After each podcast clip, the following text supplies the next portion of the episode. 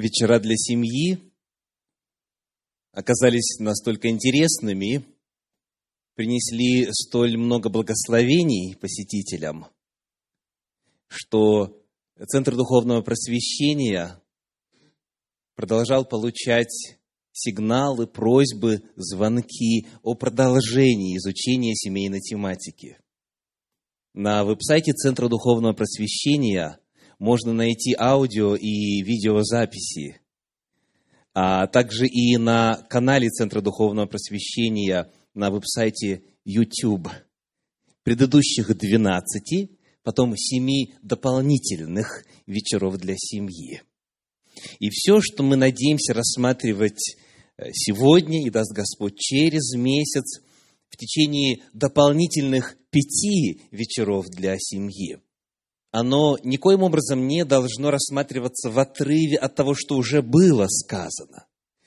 Потому что тема семьи очень обширна, и в рамки одной встречи, одной беседы невозможно уместить все. Потому все, что сегодня прозвучит, оно замыслено как вот продолжение построения мировоззрения на базе священного писания продолжая изучать тему о семье, мы будем строить на том, что уже нами было исследовано. И вот сегодняшняя тема – как найти спутника жизни. Эти пять дополнительных вечеров, они будут следовать даст Господь той же самой логики, что и предыдущие 12, и потом дополнительные 7. А именно, будет всегда тема на начало семейной жизни, на создание, на создание семьи. Дальше будет тема о взаимоотношениях в уже существующей семье. Затем обязательно вопрос интимной жизни и, конечно же, вопросы воспитания детей. Вот это наш план на вот эти новые дополнительные пять вечеров для семьи. Итак, тема сегодня – как найти спутника жизни. Как вы знаете, некоторые из вас по собственному опыту, тема эта и вопрос этот очень непростой. А, более того, когда мы начинаем опрашивать население, в том числе и поэтов, то оказывается, что очень много пессимизма на эту тему. Не сочтите за оскорбление, когда прозвучат некоторые жесткие слова в стихотворении, которое написал Игорь Иртеньев. Там в действительности есть некоторые крепкие такие слова, но они не мои. Это просто демонстрация того, что думают в народе. Итак, внимание на экран. Женщины носят чулки и колготки и равнодушны к вопросам культуры. 20% из них идиотки, 30% набитые дуры. Это мнение Ертеньева. 40% из них психопатки. В сумме нам это дает 90. 10% имеем в остатке. Да и из этих-то выбрать непросто. Молодые люди, мужчины, что скажете? Что ваш опыт подсказывает? Согласитесь или возразите? Ну, конечно же, женщины в долгу не остались, и потому в ответ Иртеньеву Тамара Панферова написала свое стихотворение. Естественно, о мужчинах. Носят мужчины усы и бородки и обсуждают проблемы любые. 20% из них голубые, 40% любители водки, 30% из них импотенты, у 10 с головой не в порядке, в сумме нам это дает 100%, и ничего не имеем в остатке. Ну что, женщины, как вам оценка? Вы видите, что это демонстрирует. Хотя а, я еще раз должен извиниться за лексику, но тем не менее, тут вот звучит народная боль. Согласны? Очень трудно найти приемлемую а, пару, очень трудно найти себе пару, очень трудно найти себе спутника жизни. Те, кто из вас попробовал, а, знают, о чем идет речь. Нужны знания, нужно знать, как это делать, как не ошибиться. И вот потому давайте сейчас проиллюстрируем, насколько знания в действительности важны. Я приглашаю сюда на сцену либо влюбленных, вот жених и невеста, чтобы тут оказались, либо э, уже состоявшуюся семейную пару, то есть они поженились, у них печати стоят, там лицензия есть, все как полагается. И вот э, кто хотел бы попробовать продемонстрировать некоторые знания? Пожалуйста, вот выходите прямо сюда, без стеснений, задание будет несложное, а нужны он и она умные, красивые, молодые, среднего возраста, почтенного, неважно. В общем, любой из присутствующих подойдет. Пожалуйста.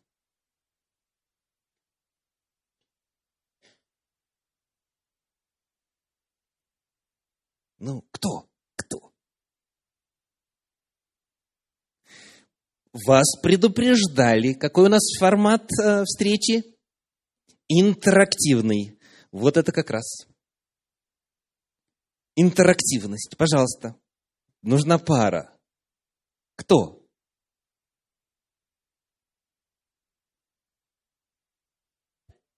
Ну, подождем, подождем. Ура! Аллилуйя! Есть у нас пара.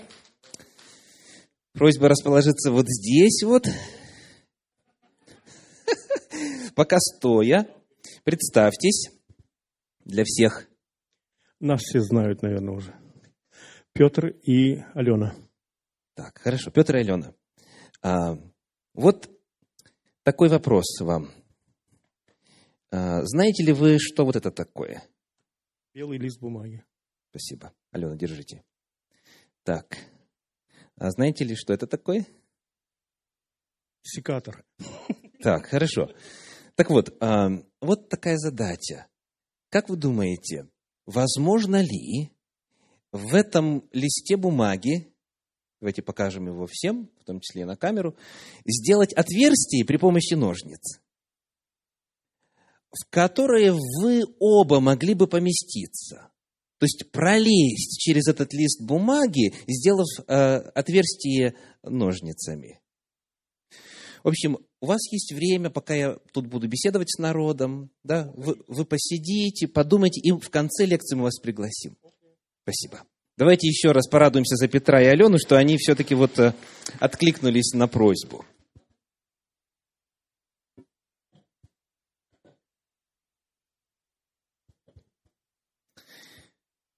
Нужны знания – то есть без знания заниматься делом, это не только не, не профессионально, но, как опыт подсказывает, это малопродуктивно.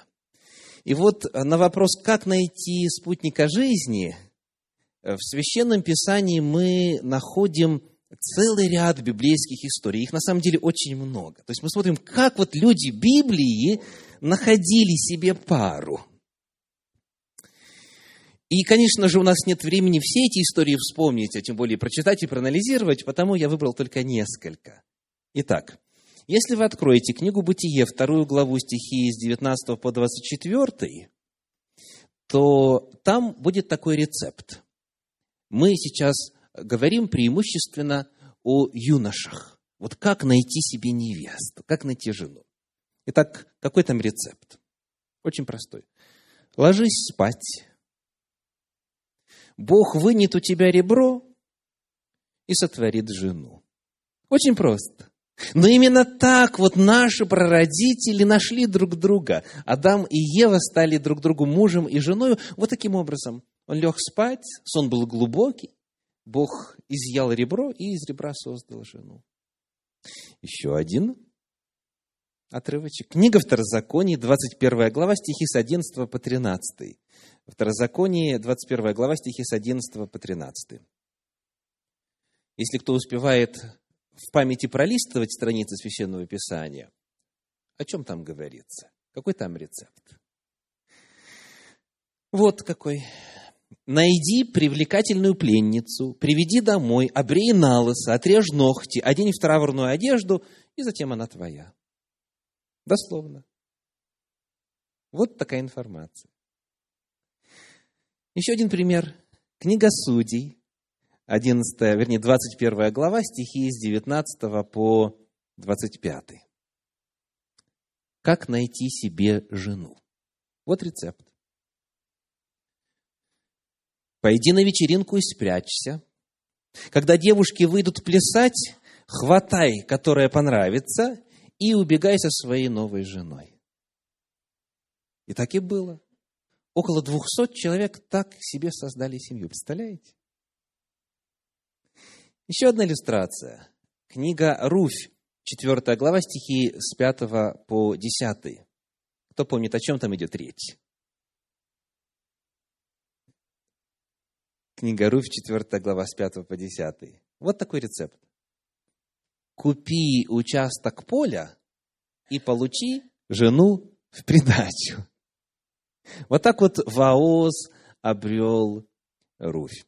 И так далее. То есть есть много разных описаний в Библии, в Слове Божьем, о том, как разные люди создавали семью. Но, очевидно, не для всех сработает то, что было верно для Адама и Евы, для тех, кто женился на пленницах, для тех, кто своровал невесту, и что было верно для Ваоза. Иными словами, библейские описания при всей их интересности и вот захватывающей природе, они далеко не всегда годятся в качестве примера для а, руководства для всех нас. Потому интересно бы посмотреть, что в Священном Писании говорится о главных принципах поиска человека. Главный принцип поиска человека. Вот сегодня, когда я готовился к тому, чтобы уже упорядочить материал для этой беседы, и а, когда готовил слайды, я получил электронное сообщение. И в нем были такие слова. Если не можешь найти пару, найди хотя бы одного. Нужно знать, что искать. Нужно знать, как искать. Нужно знать главные принципы поиска человека, личности, который был бы для тебя в действительности читой. Я вновь напоминаю, что мы много об этом уже говорили, и целый ряд отрывков Священного Писания уже рассмотрели. И вот то, что мы будем рассматривать сегодня, является продолжением и попыткой заглянуть за еще одни кулисы вот в этой тайне поиска для совместной жизни человека. И вот здесь нам на помощь может прийти то, чему однажды во время своего служения на земле учил Иисус Христос. Этот отрывочек, обозначение которого вы видите на экране, Евангелие от Матфея, 4 глава стихи 18-19, не связан напрямую с созданием брака. Евангелие от Матфея, 4 глава, стихи 18 и 19. Давайте мы откроем это место и посмотрим, каким образом там предложены соответствующие принципы. Матфея, 4 глава, стихи 18 и 19. Проходя же близ моря Галилейского, он увидел двух братьев, Симона, называемого Петром, и Андрея, брата его, закидывающих сети в море, ибо они были рыболовы. И говорит им, идите за мною, и я сделаю вас ловцами человеков. И они, тотчас оставивши сети, последовали за ним. Бесспорно, этот отрывок не связан напрямую с тем, как жениха искать или невесту искать. Но Священное Писание по природе живо и действенно. И в нем открыты главные принципы, базовые принципы взаимоотношений между людьми. В общем говоря, есть там и много конкретных рекомендаций, многие из них мы рассматривали, но вот сегодня я хочу пригласить вас поразмыслить над этим отрывком. Сказано, я сделаю вас ловцами человеков. Он обращает эти слова кому? Рыбакам, которые вот фактически сейчас занимаются ловлей рыбы. И Иисус в своем учении и в своем приглашении этим людям а, предлагает аналогию. Я сделаю вас ловцами человеков. То есть, подобно тому, как вы ловите рыбу, я научу вас ловить кого? Людей. Ну и понятно, что ловить здесь в определенном смысле этого слова. Понятно, что это в таком в общем смысле, а, отчасти даже в символическом смысле, потому что э, вот те великие проповедники Евангелия и евангелисты, которыми ученики стали, эти проповедники не занимались физической ловлей, они не занимались ловлей по большому счету, но принципы, которые они знали с детства, ловя рыбу, и принципы, которым учил их Спаситель, говоря о том, как искать людей для того, чтобы они становились частью вот того общества, которое создать и укрепить и развить пришел на землю Спаситель, как эти принципы можно применять и в одной, и в другой сфере. Потому наша задача сегодня, и вот э, главная структура беседы, посвященной ответу на вопрос, как найти спутника жизни, будет построена на аналогии поиска супруги, супруга с ловлей рыбы. И мы увидим здесь целый ряд очень интересных и важных принципов. Итак, первый принцип. Вот с чего бы вы начали процесс ловли рыбы, процесс рыбалки? Первый вопрос. Вот с чего. Что на экране написано? Изучайте себя. Ну, что имеется в виду? Скажите, кому из вас нравится селедка? Поднимите руку. Селедка. А есть те, кто терпеть не может эту селедку? Есть такие? Есть. То есть, прежде чем начать разговор о ловле рыбы, нужно определиться, что вам нравится, какая рыба вам по вкусу. Кто-то любит карпа, а кто-то терпеть не может, потому что ему кажется, что он э, болотом, тиной отдает. Кто-то любит красную рыбу, для других она не годится и так далее. То есть у каждого из нас есть свой вкус, потому нужно изучить себя, ответить на вопрос, какая рыба мне нравится, чего я ищу, э, к чему меня тянет, что меня притягивает. Ну и теперь какая будет аналогия касательно вот этого принципа в сфере поиска супруга, спутника жизни, необходимо дать определение понятию спутник жизни. То есть для вас лично, вот вы с вашими чувствами, с вашим темпераментом, с вашим образованием, с вашим жизненным опытом, с вашей внешностью и так далее, и так далее, кто вам на самом деле нужен?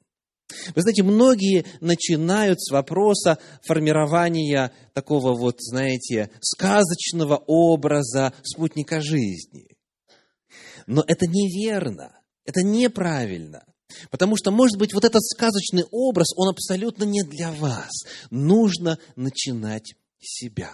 Вы должны четко представлять, вы идете форель ловить или ерша вам подавай. Вы должны четко знать, что вы хотите. И вот, когда человек изучает себя, он проходит определенный тест, он, он выявляет свою реакцию, он э, начинает задавать вопрос, а что для меня важно в жене, или что для меня важно в муже? Хочу ли я, чтобы, вот, допустим, он был человеком эмоциональным, или наоборот, мне нужен такой, вот, знаете, вот э, человек очень твердый, такой немногословный, такой вот именно сильный и прочее. Что я хочу? И вот этот вопрос нужно обязательно задать. Без него можно найти мечту, которая окажется не вашей мечтой, а чьей-то другой. Итак, первый принцип. Нужно изучить себя. Рыбак задает вопрос, какая именно рыба мне нравится. Дайте определение понятию спутник жизни. Ну вот, а теперь небольшая история. А, вы знаете, что сегодня довольно много существует веб-сайтов, на которых люди знакомятся. Вот. И я знаю несколько супружеских пар, которые познакомились именно в интернете.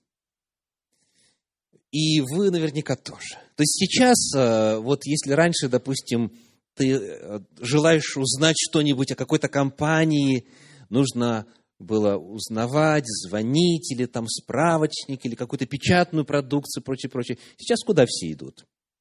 В интернет, на веб-сайт, узнают. То есть это стало распространено. И в том числе вот такая важная сфера, как э, поиск супруга, тоже осуществляется для многих в интернет-пространстве. И вот рассказывают о том, как однажды девушка, желая найти себе спутника жизни, нашла вот один из таких веб-сайтов для знакомств. И э, задает вопрос. Можете ли вы мне помочь найти подходящего мужа? Напечатал. Оттуда задается вопрос. А кого вы ищете? Опишите, опишите ваш идеал. Ну и напечатает.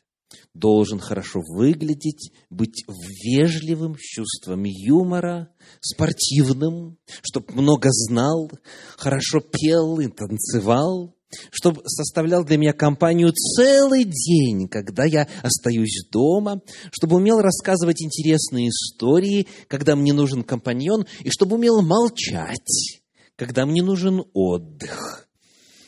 Компьютер зафиксировал всю информацию и через секунду выдал результат. Результат гласил, купите телевизор.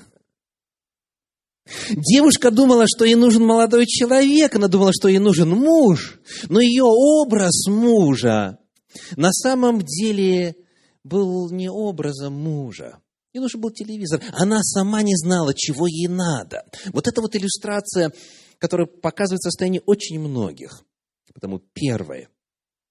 Начните с изучения самого себя. И вот теперь очень интересно посмотреть на мир природы в этом отношении. В Библии неоднократно говорится о том, что мы можем научиться у Божьего творения многому. В частности, на экране вы видите так называемого э, по английской терминологии golden eagle. Да, ну, золотой орел по-русски так вряд ли это произносится. Но вот англоязычная терминология такая. Так вот, а, в некоторых из особей, в некоторых из видов орлов поиск спутника жизни происходит следующим образом. Когда красивый, статный, привлекательный орел проявляет знаки внимания, направленные на орлицу, ее не впечатляет его внешний вид. Она почти на это вовсе не смотрит. У нее есть свой тест. Как определить, можно ли с ним иметь дело или нет. И вот что она делает. Она берет а, маленькую веточку и поднимается с нею ввысь. Высоко, высоко, высоко. И бросает эту веточку. Если ее потенциальный муж в состоянии поднырнуть в воздухе под эту веточку, так, чтобы она приземлилась на его спину и подлететь с этой веточкой на спине, не уронив ее к ней, он проходит первый этап теста. Потом он берет веточку потяжелее и снова устремляется ввысь и снова бросает. Если он вот эту ловит, то тогда он выходит на следующий уровень. Если же он первую не поймал, все, она с ним даже дальше, как говорят у нас, и разговаривать не будет.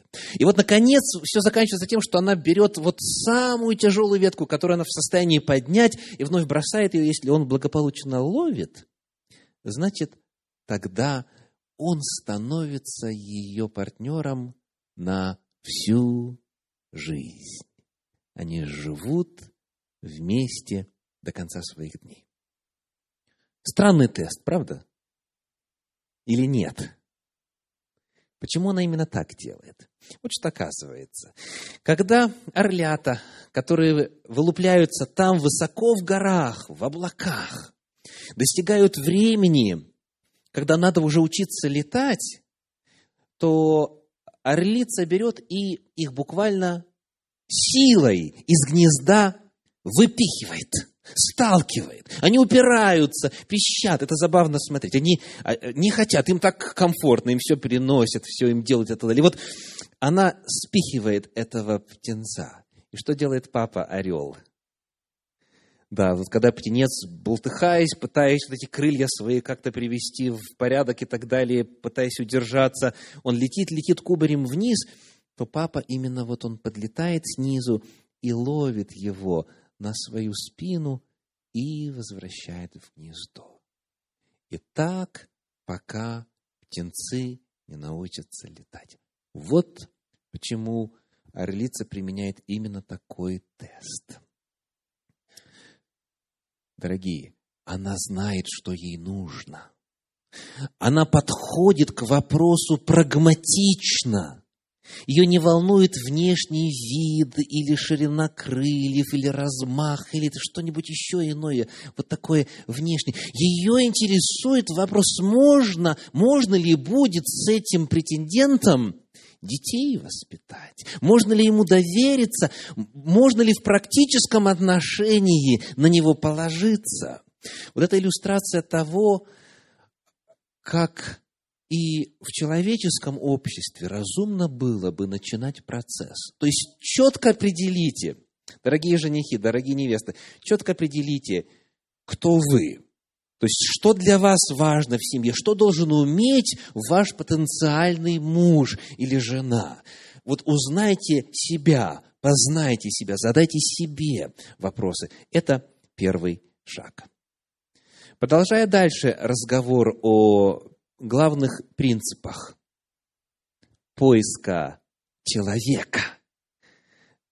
Исходя из аналогии, оставленной Иисусом Христом, когда Он ученикам своим говорил о том, что сделает их ловцами человеков, давайте зададим следующий вопрос. Вот человек понял, какая рыба ему нужна. Он изучил себя. Что дальше он должен сделать? Какой будет правильный, мудрый шаг? он должен теперь изучать рыбу. Вот хотите щуку поймать, изучайте щуку. Хотите поймать окуня, изучайте окуня. То есть задайте вопрос о местах обитания, о повадках, о рационе питания. То есть что ест именно вот эта рыба – Изучите вопрос о снаряжении, что необходимо будет для того, чтобы заполучить эту рыбу себе и так далее. То есть необходимо посвятить время, узнать в каких водоемах, в каком климате, а, в стоячей ли воде или в проточной, это будет э, океан или это будет озеро и так далее. То есть нужно узнать как можно больше собрать информации о том, кого вы хотите, образно говоря, поймать. Так вот, теперь, проводя аналогию, что будет делать мудрый жених или мудрая невеста? Изучать противоположный пол – то есть необходимо будет провести время, узнать, каковы физиологические отличия между полами, каковы психологические отличия. Нужно узнать вот хотя бы вот в общем говоря, чем мужчины от женщин отличаются. И таким образом, вот изучая этот э, объект, человек сможет подготовиться к тому, чтобы избежать многих неприятных сюрпризов. К великому сожалению, большинство людей исходит из того, что то, что им приятно, они подразумевают, должно быть приятно и вот э, собеседнику ли, или будущему мужу, или жене. И вот бывает так, что многие, выходя замуж или женясь, а, понятия не имеют о том, что же это за существо такое мужчина, что это за существо женщина. Благо, сегодня много информации. И в Священном Писании тоже, в том числе, мы с вами в свое время говорили о различиях между полами, которые открыты непосредственно на страницах Слова Божия.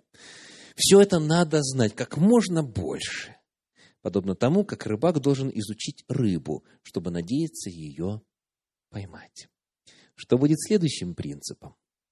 Что будет следующим шагом? Простой. Согласны с тем, что на экране написано? Нужно ходить на рыбалку. Даже если вы четко знаете, какая рыба вам по вкусу, даже если вы прекрасно знаете, в какой амазонке она вводится, да, рыба к вам сама не придет. И это, как правило, верно в человеческих взаимоотношениях также. То есть нельзя ожидать, что рыба сама у вас появится в доме.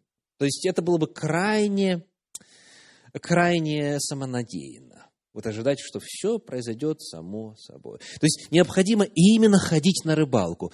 Кто из вас ходил на рыбалку? Скажите, вот в котором часу надо подняться, чтобы надеяться что-то поймать? в три утра, в четыре утра, в пять утра, иногда раньше, да? Я вот вспоминаю э, свое отрочество, я иногда выезжал на рыбалку со специалистом, вот, и мне приходилось к нему вечером отправляться, ночевать, а, потому что в ту пору, когда нам нужно было уже быть на автовокзале, а в ту пору еще транспорт общественный не работал. То есть нужно было потом, проснувшись в три с половиной утра, пешком дойти до автовокзала, сесть на автобус и отправиться, как говорится, куда Макар телят не гонял, и вот там терпеть зной, и все вот эти вот, как говорится, обстоятельства, невзгоды и так далее. Это труд, дорогие. Подниматься рано утром, ехать за три-девять земель, мерзнуть на морозе, если вас привлекает зимняя рыбалка, в луночке там и так далее, да? Вот. Или э, томиться от, от жара, от зноя, терпеть зной. То есть надо работать. Как у нас в народе говорят, без труда не вытащишь или не выловишь рыбки из пруда. Не говоря о том, чтобы уже где-то в других водоемах. Да? То есть нужен труд, нужно работать, нужно работать. Скажите, что это может означать, если мы проводим вот эту аналогию и проекцию на человеческие взаимоотношения? Необходимо проявлять активность. Если вы уже определили, что вам нужна жена, или вы определили, что вам нужен муж, дорогие, Начинайте работать. Изучили себя, изучили представителей противоположного пола. И потом необходимо действовать, применять эти знания, применять эту информацию. Необходимо. Вот, например, что было у патриархов? Где себе патриархи искали жен? Вот Исаак, вот Иаков, например. Вот посмотрим на Иакова, к примеру. Много было а, девушек в округе, правда? Хананиянки, хитиянки и же с ними, всякие вот э, язычницы, да? Но из них нельзя было брать себе в жены. И куда Иаков пошел? В Месопотамию. Вот представьте себе карту. Из Палестины в Междуречье. Вот туда, в район, так сказать, э, Ура Халдейского, Харана там и так далее чуть ближе. Это огромнейшее расстояние по тем меркам. Вот это, это надо все одолеть, то есть отправиться. Отправиться куда? Где водятся невесты. То есть они именно действовали. И дальше, в случае с патриархом а, Иаковом, семь лет он должен был отработать, чтобы получить свою избранницу в жены. То есть, это именно активность. Что это сегодня может означать? Например, вот смотрим на юношей, которые хотят жениться. Где девушки обретаются?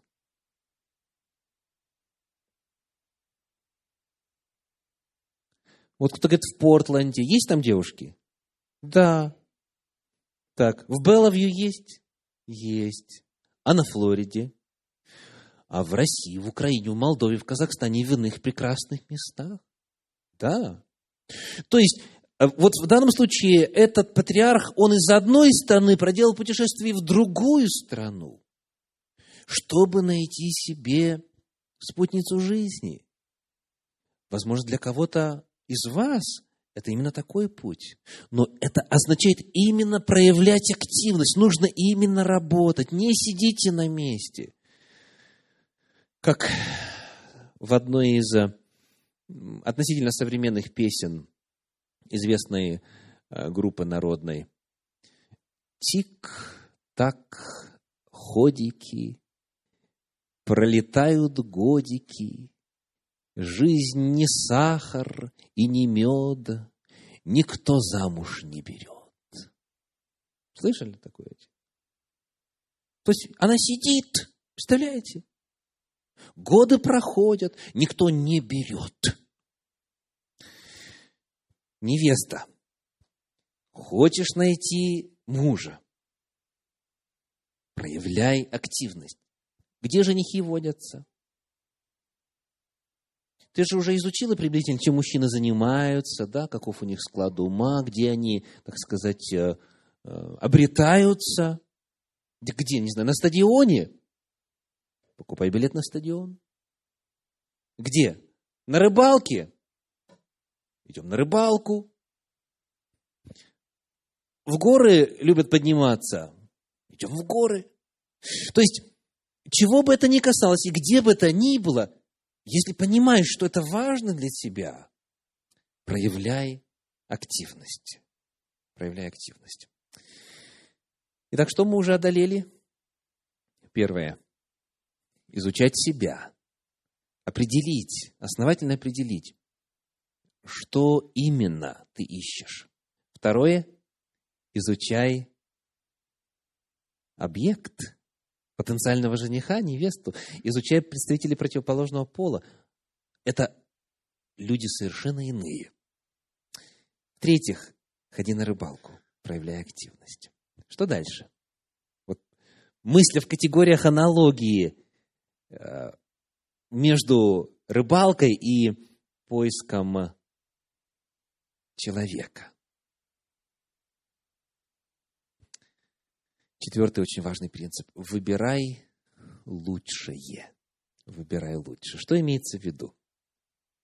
В одной из э, раз, Иисуса Христа он рассказывает, это Евангелие от Матфея, 13 глава, он рассказывает вот такую историю.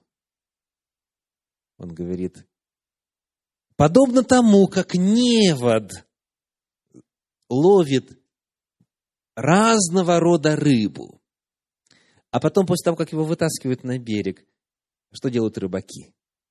Садятся и сортируют. Худое возвращают, а доброе забирают. Вот, например, человек пошел на рыбалку с мечтой поймать форель. Вкусная рыба. Под сметаной и а, луком и перчиком там и так далее, да? Ну, ну, такое объедение. И вот он, как говорится, ну, все приготовил, уже знает, где ее ловить и прочее, прочее. Вытаскивает одних ершей. Все руки исколол. Вы знаете, что такое ерш, да? Кто-нибудь ловил ерша? Страшное дело. Вот, то есть он защищается вообще всеми способами, очень колючий такой. Вот такие люди тоже бывают. Ну, как бы то ни было, Ловили, ловили, ловили, форели нет, но зато есть ерши. Что нужно сделать? М? Выбрать самого большого. Пусть ерш, но зато лучший из ершей. Лучший из ершей. Да, то есть нашли, допустим, там, ну, десяток потенциальных женихов. Но вот больше нету. Сколько искали по всем Африкам, э, Австралиям, нету больше из того, что вы точно знаете, что вам нужно. Вот лучшие нашли из возможного, и вот выбрали самого-самого-самого. Он, конечно, не на сто процентов, Но на 80 это уже слава Богу. И вот что дальше происходит. Вы выбираете лучшего. И теперь проекция, теперь аналогия. Посмотрим, например, патриархов. Вот когда патриарх Иаков пошел в Месопотамию за невестой, кто подскажет, почему он туда пошел? Почему именно туда пошел? Потому что там жили невесты, которые знали истинного Бога. Согласны? Вот это вот единственная причина. Точнее, главная, я скажу по-другому, главная причина. Потому что хитиянки, хананьянки, которые жили вот там поблизости, которых, в частности, и Исав, брат Иакова, взял себе в жены, они были людьми, не знавшими истинного Бога. То есть, они жили в темноте язычества. А вот там, в Месопотамии, там были те, кто знал истинного Бога. И вот именно туда пошел Иаков. Но вот теперь вопрос. Скажите,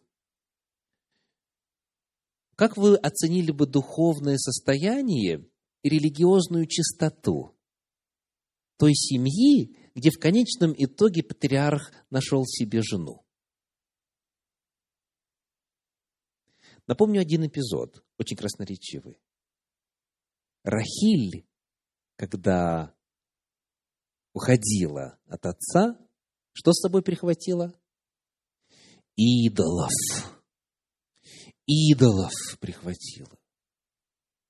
В оригинале используется слово «терафим», которое означает маленькая статуэтка домашнего башка. То есть, смотрите, что происходит.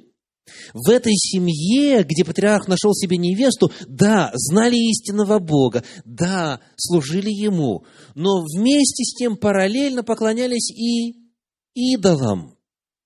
А в отношении Лавана что можно сказать? отца невесты. К сожалению, в синодальном переводе этот момент не отражен, но вот а, о чем я сейчас говорю. Есть такие слова. Лаван говорит Иакову, я примечаю, что за тебя или из-за тебя Бог благословил меня. Примечаю. Знаете, что говорится в подлиннике? Я гадал и увидел, что я благословлен из-за тебя. То есть именно в оригинале глагол «гадать». Вот тот, который переводится как «ворожить», и в форме существительного сказано «ворожея не оставляй в живых». То есть это семья, где волшебством, где э, ворожбой занимались, где идолам служили. Но это все-таки был самый лучший из возможных вариантов. Потому что язычницы там, в Ханане, еще хуже. Еще хуже. Потому четвертый принцип. Редко возможно здесь на земле найти полное соответствие. То есть, чтобы изучив себя и поняв, что именно тебе нужно, ты нашел именно то, что хочется, чтобы на все сто процентов. Это бывает крайне редко. Потому остается принцип выбирай лучшее. Выбирай лучшее.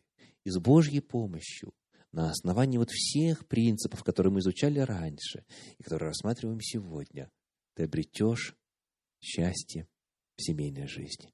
Итак, повторим, какой у нас первый принцип? Изучай себя. Второй принцип – изучай противоположный пол. Третий принцип какой? Проявляй активность, не сиди на месте. Четвертый, выбирай лучшее. Вот это на уровне главных таких вот базовых принципов ответ на вопрос. Как найти спутника жизни? Ну что ж, давайте посмотрим, что у нас получилось с Петром и Аленой. Петр и Алена, приглашаю вас сюда на сцену.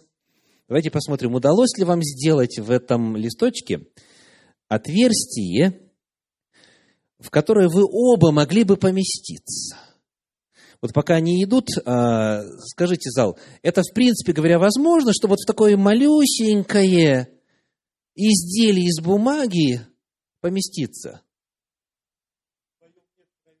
А ну-ка, давайте посмотрим. Давайте поближе сюда. Получилось у вас? Да. А ну-ка покажите.